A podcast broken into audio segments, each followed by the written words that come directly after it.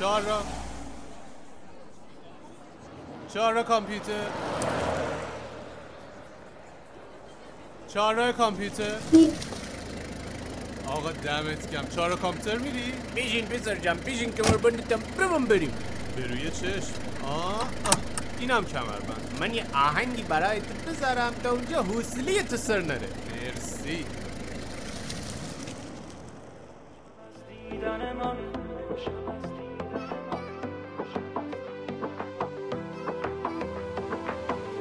امشب از دیدن من همه انگوش به دهان میمانند. همه خوب حال مرا حال و احوال مرا می‌دانند. گل نیلوفر من آتشی تازه بیا برپا کن. من که در تاب و تبم تو به تابان و شبم زیبا کن. بیا در شهر دل من پادشاهی کن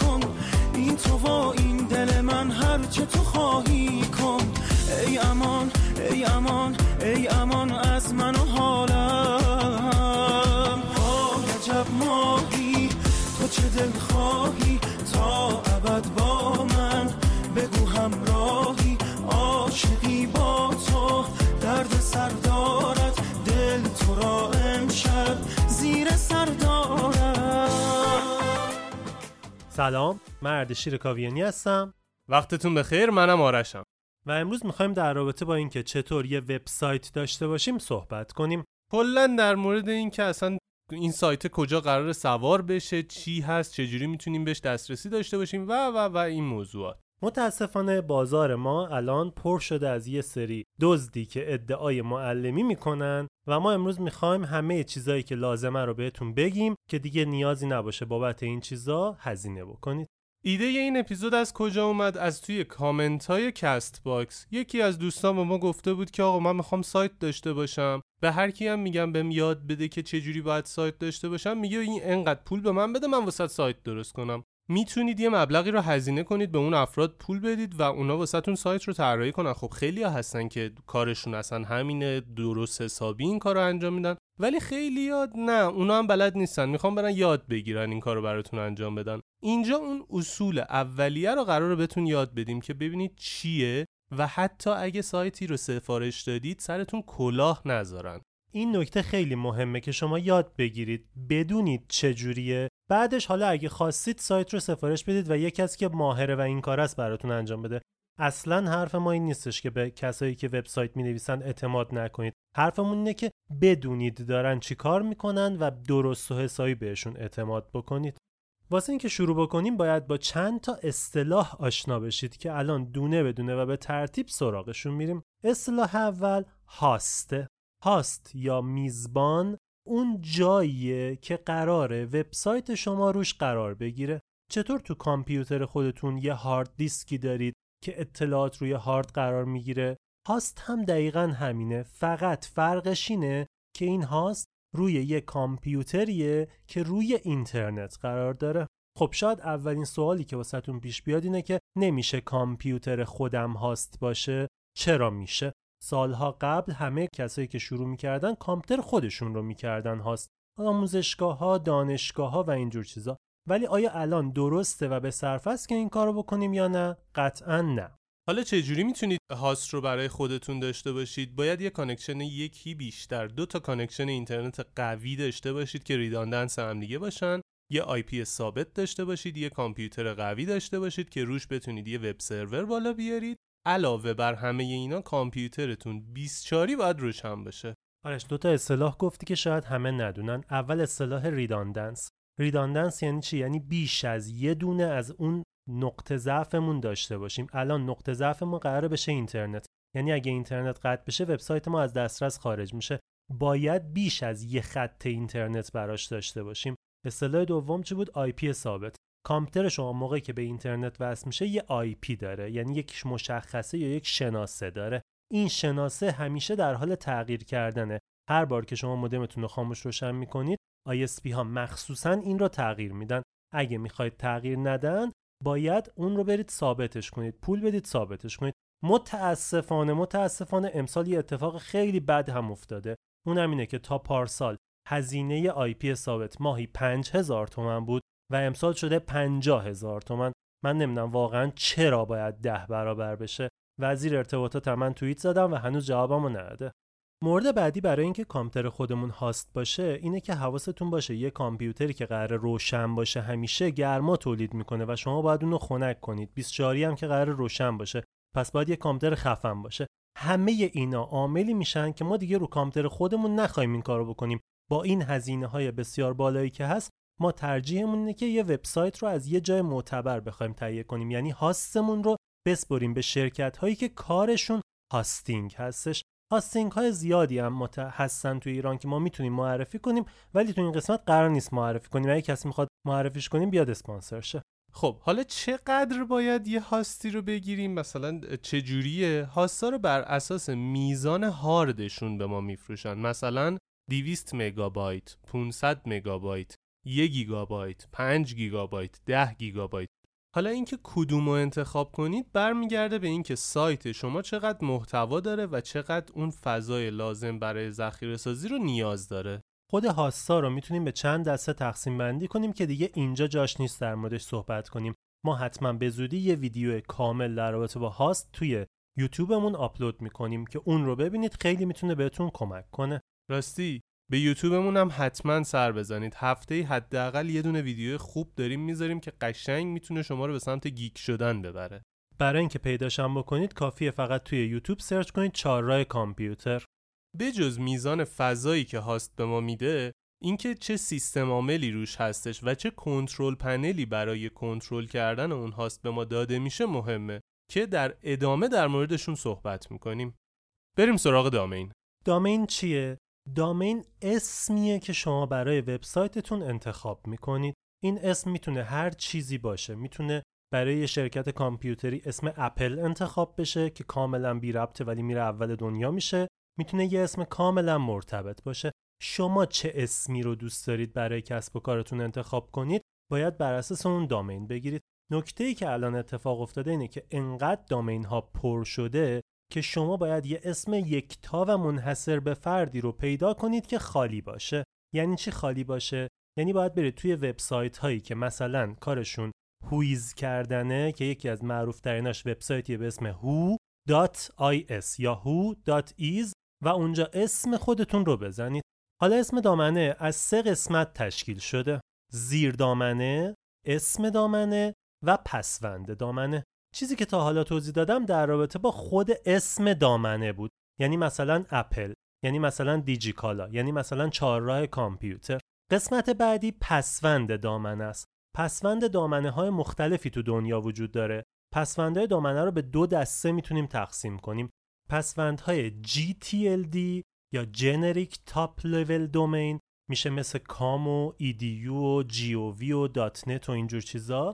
و پسوندهای CCTLD Country Code Top Level Domain که میشه مثل IR و UK و US و اینجور چیزا.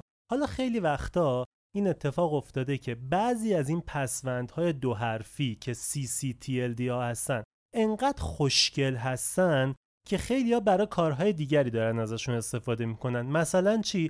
مثلا پسوند کشور کلمبیا. میشه .co ولی از اونجایی که به کوپریشن می‌خوره خیلی از شرکت ها میرن اون رو می‌خرن به عنوان کوپریشن ازش استفاده می‌کنن و جدیدن هم یه سری پسوندهای دیگه اضافه شدن که اونا هم داخل پسوندهای همون GTLD هستن و اونا مثلا پسوندهایی هستن مثل dot social که اگه شما دارید یک شبکه اجتماعی می‌زنید می‌تونید از اون استفاده کنید. dot مثلا academy. اگه شما قراره یک آکادمی راه بندازید از اون استفاده کنید. dot yoga.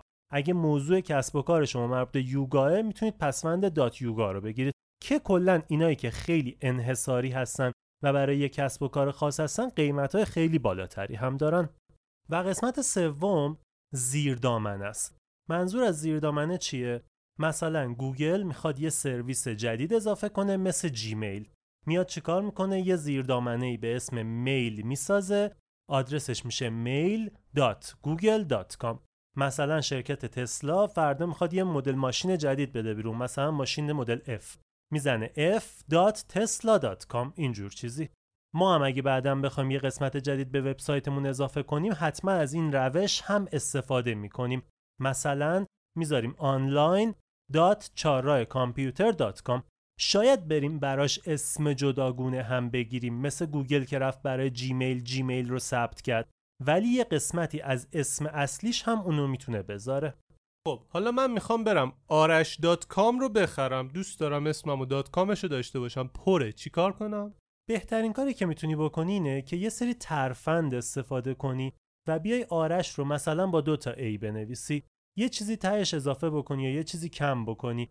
یه چیزی به مشخصات خودت اضافه کنی که بتونه جزو لوگوت بیاد بتونه جزو برندت بیاد و از اون استفاده کنی. ولی یه وقتی هم هست میگی نه آقا من پولشو دارم و اون کسی که آرش دات کام خریده گذاشته واسه فروش. می‌تونی بری از اون این رو بخری. چجوری بفهمیم که دامنه تا کی ثبت شده؟ آها نکته خیلی مهم. دامنه رو به شما برای ابد نمیفروشن. دامنه رو به شما برای یک سال دو سال ان سال کرایه میدن. و وقتی که بهت کرایه میدن باید از همون مدت که دست شما هست استفاده کنی.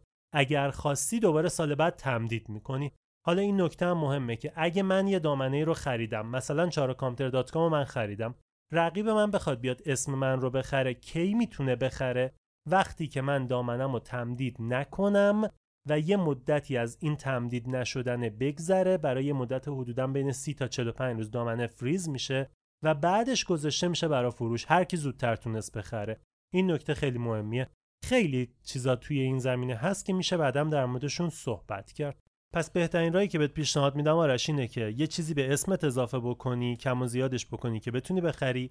برید دامنه های پسوند دامنه های دیگر رو بگیری یعنی مثلا به جای com بری dot net ش رو بگیری. مثلا الان شاید dot podcast هم اومده باشه. بری dot podcast رو بگیری یا هر چیز دیگری. راه سوم اینه که بری باشون وارد مذاکره بشی ازشون بخری و راه دیگه هم اینه که شکر خدا کنی و اسمتو عوض کنی. دلیل این حرفمون اینه که یه سری از افراد میرن domain سایت های مختلف domain برند های مختلف رو می‌خرن قبل از اینکه اون افراد بخوان قبل از اینکه صاحب برند بخواد به فکر این بیفته که من برم مثلا اسم برندم و دات کامش رو بگیرم. میرن اون افراد می‌خرن بعد منتظر میشینن تا اونا نیت کنن که برن بخرن. حالا وقتی می‌خوان بهشون بفروشن دامین مثلا 100 هزار تومنی رو بهشون 10 میلیون تومن قیمت میدن و اون موقع است که می‌فهمن خیلی زودتر باید به فکر این میافتادن. نکته ای که هست اینه که هر وقت خواستید برید اسم دامنتون رو ثبت کنید یه دونه دامنه اصلیتون رو مثلا. dot com می‌خواید بگیرید ولی حتما چک کنید. dot IR ش هم خالی باشه و. dot IR ش رو هم بگیرید. چرا؟ چون ما تو کشور خودمون هستیم و اینجا امکان داره یه کسب و کاری بیاد عین کسب و کار شما رو کپی کنه. دارم این نکته رو برای ایران میگم. اگه از خارج از ایران گوش می‌کنید همون کشور خودتون رو حواستون باشه. امکان داره کسی بیاد اون دامنه dot IR رو بگیره و یه کسب و کار دیگه بیاره بالا و می‌تونه به شما ضربه بزنه. به اضافه اینکه دامنه dot IR خیلی خیلی ارزونه. شما پنج ساله dot IR رو می‌تونید از سایت هایی که دامنه میفروشن 15 هزار تومن بخرید. خب خیلی ارزشمنده. همین عدد امسال برای dot com یه چیزی بالای 250 هزار تومنه برای یک سالش. یک ساله 250 هزار تومن اینور پنج ساله 15 هزار تومن پس کاملا به صرفه است که این کارو بکنید. حالا نکته ای که از اینه که دات آیا رو خیلی ها رفتن خریدن. یعنی هر اسمی شما فکر می‌کنید می‌بینید دات آیارش پره. چرا؟ چون ارزون بوده. خیلی از آدما خریدن که یه روزی بخوام بفروشنش. اصلا یه تجارت این موضوع. میرن اسمای مختلف رو می‌خرن و میشینن. حالا که اون افراد بیان مثلا دنبالشون. 15 هزار تومن واسه 5 سال سرمایه گذاری می‌کنه. سر سال یه میلیون هم بفروشتش چند درصد سود میشه؟ خیلی بیشتر از یه تومن میفروشن. پس حواستون حتما به ثبت دامین باشه. برای ثبت دامین هم من یه ویدیو توی آپارات دارم ولی یه ویدیو خیلی بهتر درست می‌کنم و توی یوتیوب می‌ذارم. اگه خواستید اون ویدیو رو ببینید کامل اونجا توضیح میدم چجوری می‌تونیم دامنه ثبت کنیم و حتی یه دامنه رو میریم داتایارش رو می‌گیریم که ببینید و کامل با مراحلش آشنا بشید.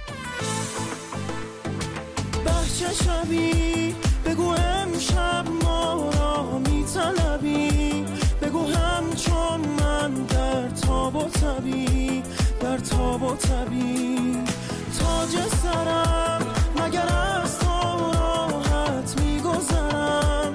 تو را می‌خواهم با خود ببرم با خود ببرم. بیا در شهر دل من پادشاهی کن. این تو و این دل من هر چه تو خواهی کن. ای امان ای امان ای امان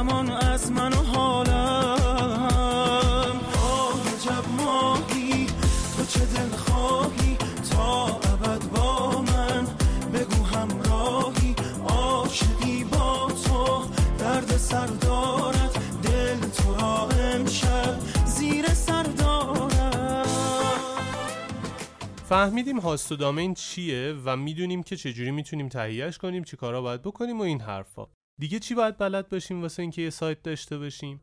حالا باید سایتمون رو طراحی کنیم و روی هاستمون آپلود یا بارگذاری کنیم. حالا چجوری باید این کار رو انجام بدیم؟ یا باید زبون برنامه نویسی بلد باشید یا از سیستم‌های آماده استفاده کنید یا موارد دیگه که حالا می‌خوایم دونه دونه بهشون برسیم. ولی قبل از اینا باید با دو نوع سایت ها آشنا بشید. نوع اول سایت های استاتیک یا ایستا هستن و نوع دوم سایت های داینامیک یا پویا هستن. سایت استاتیک سایتیه که توسط برنامه نویس طراحی میشه و هر تغییری بخوایم روش بدیم باید خود برنامه نویس بره اونو اعمال کنه. یعنی اگه شما سایت رو داشته باشید بعد بخواید خط اول متنتون رو عوض کنید باید اون خط اول و تغییرات رو بهش بگید خود اون آدمی که برنامه نویسی کرده بره سایت رو بخونه دوباره اون تغییر رو انجام بده. ولی سایت داینامیک سایتیه که به شما یه صفحه خوشگل و کنترل پنل میده یه چیزی شبیه ورد که بتونید خودتون تغییرات لازم رو توش اعمال بکنید. خیلی فراتر از اینکه فقط متن رو بتونید عوض کنید. هر کاری بخواید می‌تونید اونجا خودتون انجام بدید.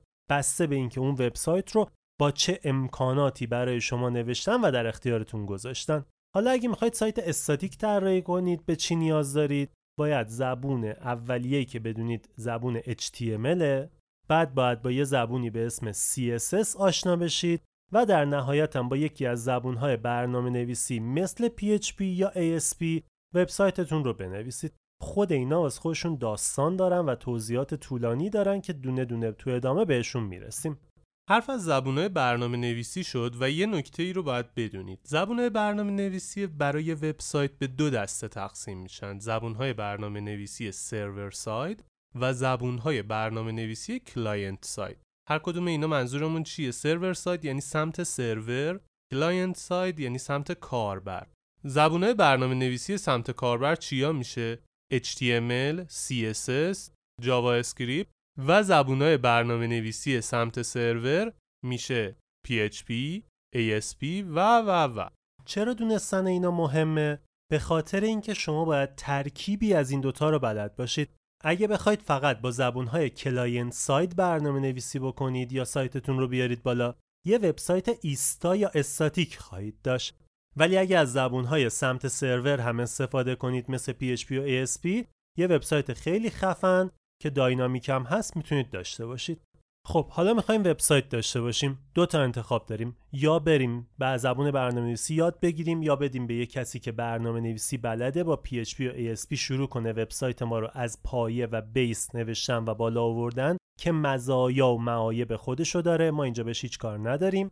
یا بریم سراغ یه وبسایتی که از قبل نوشته شده آماده است یعنی base ش آماده است اون رو روی وبسایتمون نصب کنیم و از اون استفاده کنیم. که به اینها میگیم content management system یا CMS یا سیستم مدیریت محتوا.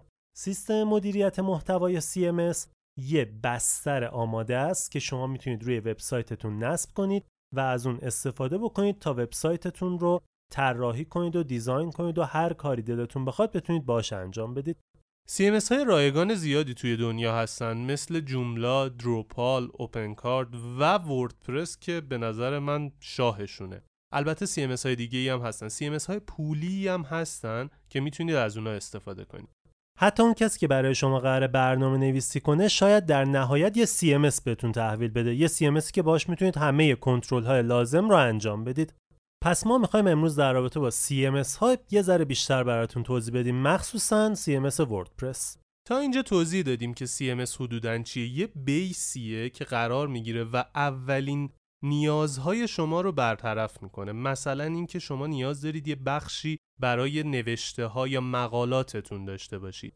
یه بخشی برای برگه ها و صفحات مخصوصی که دارین یا کتگوریات یا تنظیمات اولیه‌ای که لازم دارید برای سایتتون انجام بدید. مثلا اینکه منطقه جغرافیاییتون رو مشخص کنید ساعت سایتتون رو مشخص کنید و و و یه سری امکانات دیگه ای که نیاز دارید بهش. و اگه این آماده نباشه باید هزینه خیلی زیادی بکنید. بدید به یه نفر براتون دونه دونه اینا رو بنویسه و بابت همه اینا ازتون هزینه می‌گیره. همین امروز اگه قرار باشه یه نفر برای شما یه چیزی در حد یه CMS آماده رایگانی مثل وردپرس رو بنویسه حداقل هزینه که ازتون می‌گیره بین 5 تا 10 میلیون تومنه. حداقل.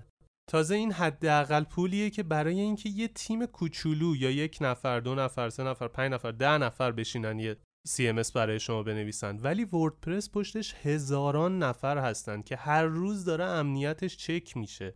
هر روز یه پچ امنیتی میدن که می‌تونه امنیت شما رو برقرار کنه و مشکلی براتون پیش نیاد. این مزایای یه CMSیه که خیلی افراد زیادی دارن ازش استفاده می‌کنن. توی CMS ها شما این امکان رو دارید که اگه امروز یه قابلیت جدیدی نیاز دارید بگردید توی دنیا ببینید کی این قابلیت رو برای CMS شما نوشته و پلاگینش رو ازش بخرید و نصب بکنید. یه لغت جدید plugin یعنی چی؟ plugin به هر برنامه میگیم که می‌تونه به برنامه اصلی ما اضافه بشه و یه امکانی رو به اون اضافه بکنه. plugin می‌تونه برای CMS آماده شما مثل وردپرس باشه می‌تونه روی ادوبی فتوشاپ نصب بشه یا هر برنامه دیگری. وقتی میگیم plugin plugin یک لغت کلیه. حالا توی اینترنت و توی CMS ها ما لغت plugin رو خیلی ازش استفاده می‌کنیم و اون امکاناتیه که ما می‌خوایم. مثلا شما یه وبسایت معمولی دارید ولی از فردا می‌خواید فروش اینترنتی هم داشته باشید. آیا باید بریم هزینه بکنیم دوباره بدیم برنامه نویسمون برامون بنویسه؟ نه. یه پلاگین آماده رایگان پیدا می‌کنیم نصب می‌کنیم و اون قابلیت رو به وبسایتمون که یه CMS هست اضافه می‌کنه. بعد می‌خواید توی فروشگاهتون یه کار خاص بکنید. مثلا می‌خواید کپون تخفیف به خریدارانتون بدید. این رو دوباره می‌تونید یه plugin بخرید و استفاده کنید. تفاوت خریدن plugin و اینکه بدیم یه نفر بنویسه چقدره؟ مثلا یه plugin رو خیلی دیگه الان گرون باشه با توجه به نقض قانون کپی رایت که توی ایران خیلی به وفور انجام میشه plugin ا بین ده هزار تومن تا صد هزار تومنن. خیلی بخوان گرون باشن. یه plugin صد هزار تومنی نوشتنش مطمئن باشید برای شما بیش از سه میلیون تومن آب می‌خوره. من که میگم خیلی بیشتر با این قیمت دلار. نکته دیگه که در رابطه با CMS ها وجود داره اینه که شما اگه امروز اراده کردید می‌تونید قیافه سایتتون رو به کلی عوض کنید. توی CMS ها یه استانداردی وجود داره که توی همشون تقریبا رعایت میشه و اونم اینه که باید قیافه وبسایت رو بر اساس یه سری اصول نوشته باشن که اون بسته رو شما بتونید تهیه کنید و نصب بکنید. به اون بسته ای که قرار تهیه کنیم به عنوان قالب یا قیافه وبسایت میگیم تم یا قالب. تم های خیلی خیلی زیادی برای انواع CMS ها وجود داره. از رایگان گرفته تا پولی های خیلی گرون که کارهای خیلی خفن و خاصی رو می‌تونن برای ما انجام بدن و جذابترین قیافه ها رو می‌تونن به ما بدن. شما اگه برید به برنامه نویستون بگید می‌خواید قیافه سایت رو عوض کنید بهتون میگه که اوکی ده روز کار می‌بره و ان تومن هم هزینهشه ولی توی این حالت شما می‌تونید یه قالب بخرید در نهایت یه روز باش کار می‌کنید و یه قیافه کاملا جدید دارید. و از این بعد می‌تونید هر وقت خواستید با اون قالب خودش یه عالم تغییرات و تنظیمات بهتون بده که از اون استفاده بکنید. فقط یه نکته دیگه در رابطه با اینکه چرا میگیم CMS بهتره بگم. یک سوم وبسایت های دنیا امروز با CMSی به اسم وردپرس نوشته شدن که ما بعدم در رابطه با وردپرس قرار براتون صحبت بکنیم. ولی نکته مهم اینه یک سوم کل وبسایت های دنیا خیلی عدد بالاییه خیلی عدد بالاییه و نشون میده که چقدر وردپرس قدرتمنده. می‌دونی چقدر از سایت با CMS دستی یعنی دستاز خودشون برن سفارش بدن نوشته شده؟ واقعا آمار دقیقی نمیشه داد. وردپرس هم که می‌دونیم به خاطر اینه که وردپرس قدرتمندترینه و خودش این رو اعلام می‌کنه. ولی فکر می‌کنم شاید زیر مثلا دو سه درصد. یه لغت دیگه هم که لازمه در موردش بشنوید و بدونید شاید به دردتون بخوره یه روزی لغتیه به اسم LMS تا حالا در رابطه با CMS صحبت کردیم می‌شد Content Management System. حالا بریم یه کوچولو در رابطه با LMS یا Learning Management System صحبت بکنیم. توی CMS هایی مثل WordPress شما اگه بخواید امکانات اضافه تری داشته باشید باید اون امکانات رو تحت plugin نصبشون بکنید. یعنی باید بریم مثلا plugin آزمون ساز بگیری که بیاد روش نصب بشه و بتونی یه کاری انجام بده. مثلا بریم plugin چت بگیریم که بتونی قابلیت چت رو اضافه کنه و اون کار رو انجام بده. انجمن می‌خوایم داشته باشیم plugin ش رو بگیریم نصب کنیم و اون کار رو بکنه. حالا یه سری چیز دیگه هست به اسم LMS خود LMS ها هم دو دستن یا غالبا یا plugin هستن. میان روی WordPress نصب میشن میان رو همون CMS قبلیه نصب میشن.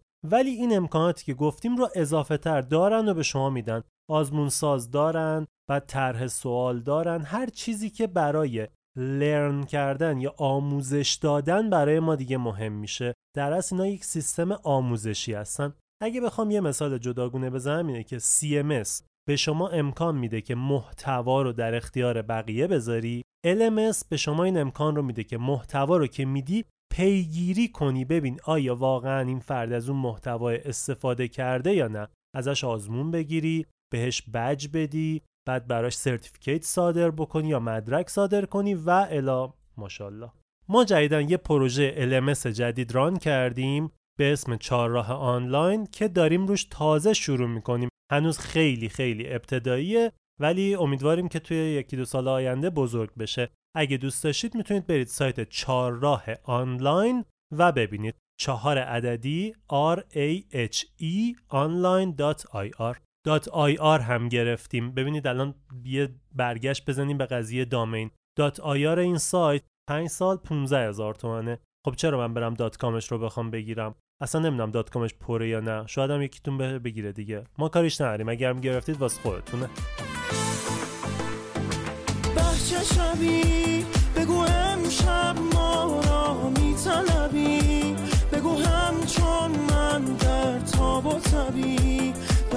و تبی تاج سرم.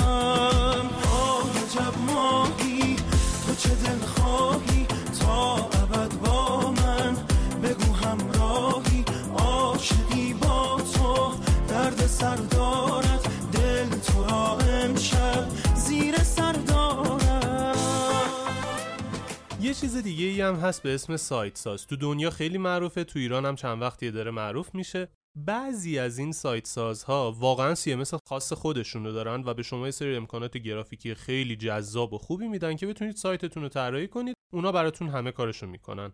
خب حالا یعنی چی؟ یعنی شما نمی‌خواید پول بدید به یه برنامه نویس براتون سایت بسازه؟ نمیخوایدم خودتون برید از اول تنظیمات خیلی خیلی زیاده یه CMS رو انجام بدید. اصلا دانش فنیش رو ندارید. میرید از یه دونه از این سایت سازها استفاده می‌کنید و اونا یه محیط گرافیکی خوشگل بهتون میدن. میگن خب بیا صفحه اول تو با درگ دراپ کردن بچین. منظور از درگ دراپ چیه؟ یه سری تجهیزات و امکانات گذاشتن. با موس می‌گیری می‌کشی هر جای صفحه که خواستی. میندازی اونجا و از اونا استفاده می‌کنی. اینجوری می‌تونی هر صفحه یا سایت تو که دوست داشتی طراحی بکنی. سه چهار تا صفحه رو بهتون میگه طراحی بکنی و اگه طراحی نکنی خودشون طراحی شده های آماده دارن شما فقط اطلاعات رو تغییر می‌دید و سایتتون اومده بالا. پس در اصل اون سایت سازه یه چیزیه که روی یه CMS اضافه شده و به شما یه سری امکانات بیشتر و گرافیکی و جذاب میده. مزیتش هم اینه که اگه دانش فنی نداشته باشی می‌تونی اینجوری وبسایتت رو خودت طراحی کنی. یکی از معروف تریناش که تو دنیا خیلی مطرحه و من هر وقت میرم یوتیوب هی تبلیغش رو بهم نشون میده سایتیه به اسم ویکس wix.com یه سری سایت ساز ایرانی هم هستن به نظر من دزدن. اومدن یه قالب طراحی کردن گذاشتن روی وردپرس. بعد میگن ما با سایت شما مثلا همه کاراتون رو می‌کنیم و این حرفا. بعد جالبیش هم اینه سایت رو در اختیار شما قرار نمیدن. سایت پیش اوناست. شما روی هاست اونا. سایتتون رو بالا میارید. در مورد دامنه گفتیم کرایه می‌کنیم. در اصل شما دارید سایتتون رو هم کرایه می‌کنید. و این اصلا به نظر من روش درستی نیست و خوب نیست. فقط اگه اطلاعات فنی اصلا ندارید و نمی‌خواید کسی بسپرید براتون این کار رو انجام بده شاید گزینه خوبی باشه. ببخشید که نمی‌تونیم اسم سایت ساز ایرانی ها رو ببریم. به نظر من اون موقع هم خوب نیست. بگردید یه نفر رو پیدا کنید بهش اعتماد کنید که این کار رو براتون انجام بده و تحت CMS وردپرس جوملا اوپن کارت هر چیز دیگه ای این سایت خودتون رو توی جایی که خودتون مالکیتش رو دارید بیارید بالا. لاقل آخرش میگید آقا سایتم دست خودمه. دست اونا نیست. هر لحظه یه لحظه اگه بخوان تعطیل کنن برن تعطیل کردن رفتن و دیگه سایت شما هم پریده. البته من که همه سایت سازها رو چک نکردم. یکی دو تاشون رو دوستان گفته بودن این هست چرا مثلا تو قیمتت بالاتر از اینه؟ دلایلمو بهشون گفتم و خب اونا هم ترغیب شدن اومدن سایت طراحی کردن. من نمی‌دونم همشون خوبن یا بدن همشون قوانینشون چجوریه. این موضوع رو تو ذهنتون داشته باشید. یه جوری جلو برید که سرتون کلا نذارن. حالا اگه بخوایم یه جنبندی کنیم که چجوری باید یه وبسایت داشته باشیم بخوام به ترتیب بگم. اول باید دامنتون رو بگیرید بعد هاستتون رو بگیرید. هاستتون رو بر اساس اینکه با چه زبونی می‌خواید برنامه نویسی کنید یا می‌خواید چه CMSی نصب کنید باید انتخاب کنید. بعد بیاید اون CMSتون رو روش نصب بکنید یا برنامهتون رو بنویسید و بعد وبسایتتون رو بیارید بالا و شروع کنید تنظیماتش رو انجام دادن و این موارد. ولی اگه شروع کار هستید یا حتی اگه شروع کار هم نیستید و نیمه حرفه‌ای هم هستید این کار زمان بره. یعنی حداقل یکی دو ماه طول می‌کشه تا وبسایت شما درست حسابی بیاد بالا صفحاتش آماده بشه و این چیزا. این یکی دو ماه هم برای کسی میگم که تازه نمی‌خواد بره یاد بگیره بلده و فقط می‌خواد محتوا آماده کنه و این چیزا. اگه می‌خواید برید تازه یاد بگیرید خیلی فراتر از این حرفاست. یه پیشنهاد بهتر که می‌تونه پیشنهاد اصلی ما تو این قسمت باشه اینه که اول از همه برید اسمتون رو انتخاب کنید و بخریدش. چرا؟ چون امکان داره کسی اسم شما رو زودتر از شما به فکر برسه و بخره. ولی دیگه هاست رو تهیه نکنید و کار دیگر نکنید به جای اینکه برید یه هاست کرایه کنید و بخواید از اون هاست استفاده کنید می‌تونید برای شروع و قسمت طراحی وبسایتتون تا زمانی که فقط خودتون مشتری وبسایتتون هستید این کار رو روی کامپیوتر خودتون انجام بدید که بهش میگیم localhost. حالا آرش بیشتر در رابطه با localhost براتون توضیح میده. چرا اسم بردی؟ به خاطر اینکه خیلی فکر می‌کنن ما یه نفریم. با ما اول کار دو نفر خودمون رو معرفی می‌کنیم. واقعا صدای من تو فرق نداره؟ میگن انگار فرق نداره. زنده باشن. be alive be alive خب در مورد اینکه سایتتون رو روی کامپیوتر شخصی خودتون بالا بیارید. یادتون اولش گفتیم چی کار باید بکنید؟ واسه اینکه یه host داشته باشید. یه web server لازمه داشته باشید. برنامه های زیادی هستن که می‌تونن اون کار وب سرور رو توی کامپیوترتون شبیه سازی بکنن. نرم افزارهایی مثل XAMPP X A M P MAMP همینجوری اینا AMP دارن تهشون نرم افزارهای شبیه ساز web server ن. روی ویندوز و لینوکس من بهتون XAMPP رو پیشنهاد میدم. اگه مک دارید MAMP اینها بیشترین کارایی رو دارن روی هر کدوم از سیستم عامل ها پس با نصب این نرم افزارها شما یه host دارید روی کامپیوترتون و می‌تونید سایتتون رو اونجا طراحی کنید. اینکه چجوری اینها رو نصب کنیم و چجوری وصل کنیم database رو به سایت و این دنگ و فنگاش همش توی سایت مختلف آموزش های رایگان هست. کافیه search بکنید بالا آوردن WordPress روی localhost. یه چیز دیگه host خودمون رو معمولا بهش میگن localhost. این ویدیوها رو که دیدید یاد گرفتید اونجا سایتتون رو بالا میارید یعنی روی localhost یا کامپیوتر خودتون سایتتون رو بالا می‌کنید همه چیز رو آماده می‌کنید طراحی اولیه‌اش رو می‌زنید. بعد plugin هایی هستن روی WordPress نمی‌دونم مثل Duplicator. یه دونه نمونه از اون رو می‌سازه آماده می‌کنه برای اینکه انتقال بدید سایتتون رو روی host ی که قراره کار hosting سایتتون رو انجام بده و اونجا می‌تونید عین همین سایتی که رو کامپیوترتون طراحی کردید رو داشته باشید و کارتون رو انجام بدید. سایتتون رو بالا بیارید domain تون رو وصل کنید و دیگه روی اینترنت سایت شما بالا باشه. اینجا به صورت صوتی من نمی‌تونم نشونتون بدم. XAMPP رو از کجا دانلود کنید نصب کنید WordPress رو کجا بریزید چجوری سایت رو به database وصل کنید و و و بریم جلو. اگه می‌خواید ویدیوهای مربوط به این آموزش ها رو ببینید حتما به کانال یوتیوبمون سر بزنید و کامنت بذارید بگید که چی رو می‌خواید. ما براتون تولید می‌کنیم اون ویدیو رو و توی یوتیوب قرار میدیم. ما یه قسمت جداگونه برای WordPress حتما ضبط می‌کنیم و یه سری توضیحات تکمیلی تر در رابطه با WordPress اونجا میدیم. ولی پیشنهاد اصلیمون برای یادگیری WordPress اینه که ویدیو ببینید چون توی صوت نمیشه همه چیز رو نشون داد. خب داریم به زمان اینکه من خدا رو به شما بسپرم نزدیک میشیم. پادکست چارکامتر رو من و آرش با همدیگه تولید می‌کنیم و زحمت edit ش رو هم آرمین عزیز می‌کشه. اگه از شنیدن این اپیزود لذت بردید و یه چیزی یاد گرفتید خسیس نباشید بخیل نباشید. به بقیه هم معرفیش کنید گوش کنن یه چیزی یاد بگیرن به دردشون می‌خوره. یه نکته بگم. من خودم یاد گرفتم که اسم پادکست رو معرفی نکنم به بقیه. قسمتی که ازش خوشم اومده رو معرفی کنم. یعنی اگر دوستی دارم که می‌بینم مثلا قسمت 28 پادکست فلان به دردش می‌خوره همون قسمت رو براش میفرستم و میگم این قسمت رو گوش کن چون توی این مورد به دردت می‌خوره. شما هم لطفا اگه با هر کدوم از قسمت های پادکست ما حال کردید اون قسمت رو برای کسی که فکر می‌کنید به دردش می‌خوره بفرستید. مرسی. ما یه پادکست دیگه هم داریم به اسم راوی. توی راوی من براتون قصه تعریف می‌کنم. قصه زندگی آدمایی که یک چالشی قصه زندگیشون رو شنیدنی تر کرده. شاید اسم وحید رجبلو و مؤسسه توانیتو رو شنیده باشید شاید اسم صدف خادم رو به عنوان اولین بکسور زن ایرانی که توی مسابقات جهانی شرکت کرده شنیده باشید. شاید اسم مژگان رحمانی قهرمان دارت ایران رو شنیده باشید. اما قصه زندگیشون رو نمی‌دونید. نمی‌دونید چجوری به اینجا رسیدن. توی راوی من اینا رو براتون تعریف می‌کنم. حتما سر بزنید subscribe کنید و گوش بدید و نظر بهمون بدید. حتی اگه کسی هست که دوست دارید قصهش رو بدونید و بشنوید در موردش به ما معرفی کنید. ما پیداشون می‌کنیم قصهشون رو میشنویم و به گوش شما میرسونیم. راه های ارتباطی با پادکست چاره کامپیوتر وبسایت چاره کامپیوتر اپلیکیشن های پادگیر کامنت بذارید و اینستاگراممونه که من سعی می‌کنم همیشه جوابگوتون باشم. یه بار دیگه من اردشیر هستم و خدا نگهدار. منم آرشم و خدا رو به شما میسپرم ماهی تو چه دل خواهی؟ تا ابد با من بگو همراهی. عاشقی با تو درد سر دارد دل تو را امشب زیر سر